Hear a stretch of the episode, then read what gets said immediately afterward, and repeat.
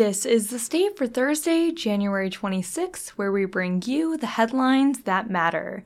I'm Rachel Fulton. For our first headline of the day, focusing on campus news, MSU's Counseling and Psychiatric Services, or CAPS, created a monthly program celebrating women and femmes of color to provide space where expression is encouraged, discussed, and uplifted. This program is called Replenish, and it's not a source of therapy, but can serve as such through discussions, relationships, and support. Replenish has 3 more events this semester, on February 17th, March 17th, and April 14th, and every event falls on a Friday from 11:30 a.m. to 1 p.m. Replenish holds discussions about specific care and individual needs and other topics like mental health, relationship, beauty standards, culture, and more.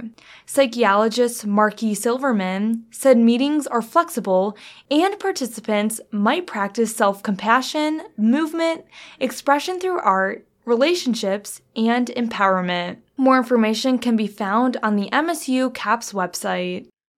For our second headline, focusing on culture, classical cellist Alisa Weilerstein is coming to the Wharton Center today with hopes that her performance will encourage students to see live music as a shared experience. After relying on live streams to share musical performances since the beginning of the COVID-19 pandemic, Weilerstein said it's special to return to a live audience. Weilerstein will perform 3 of Jonathan Bach's orchestral suites, which he refers to as the Bible of cello repertoire. Weilerstein recently recorded all 6 suites, which became a best-selling album. Weilerstein says that she sees music as the highest form of communication between humans, which inspires her to come back to performing. Wharton Center Public Relations Manager Bob Hoffman said Weilerstein's performance offers a rare opportunity to see these suites, which holds a special place in the musical canon being performed. Hoffman said, even those who do not like classical music might have a change of heart after Weilerstein's performance. Weilerstein encourages students to remember there is nothing like being live in a concert hall, listening to the music as it's happening and being surrounded by others in the moment. Information for tickets can be found on the Wharton Center website.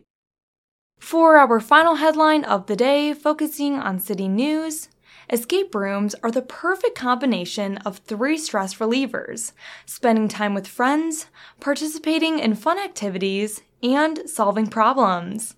As such, going to an escape room with a group can help refresh the brain and calm the mind. The East Lansing area offers 3 escape room attractions for students to enjoy as the spring semester picks up and homework loads get heavier.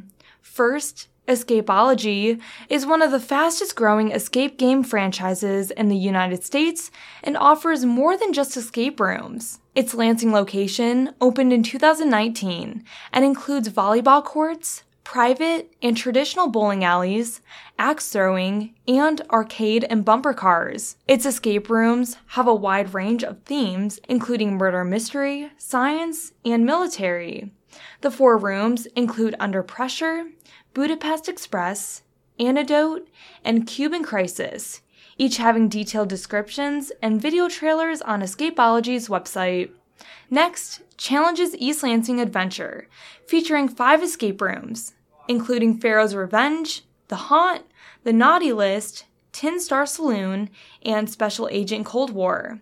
They offer mobile escape games that can be played in person or rented and played elsewhere. In-person games recommend around 2 to 10 people per room, depending on the game, and puzzles are 60 minutes long. And finally, Breakout Escape Rooms provides its guests with a variety of unique escape game options and free photo shoots. Rooms are organized based on difficulty, and the amount of time given to solve a problem and the recommended group size depends on which room is chosen. There are 6 escape rooms to choose from, including Zombie Roadhouse, Heart of a Pirate, Ringmaster's Den, Chamber of Illusions, Heart of a Pirate Head to Head, and Ringmaster's Den Head to Head.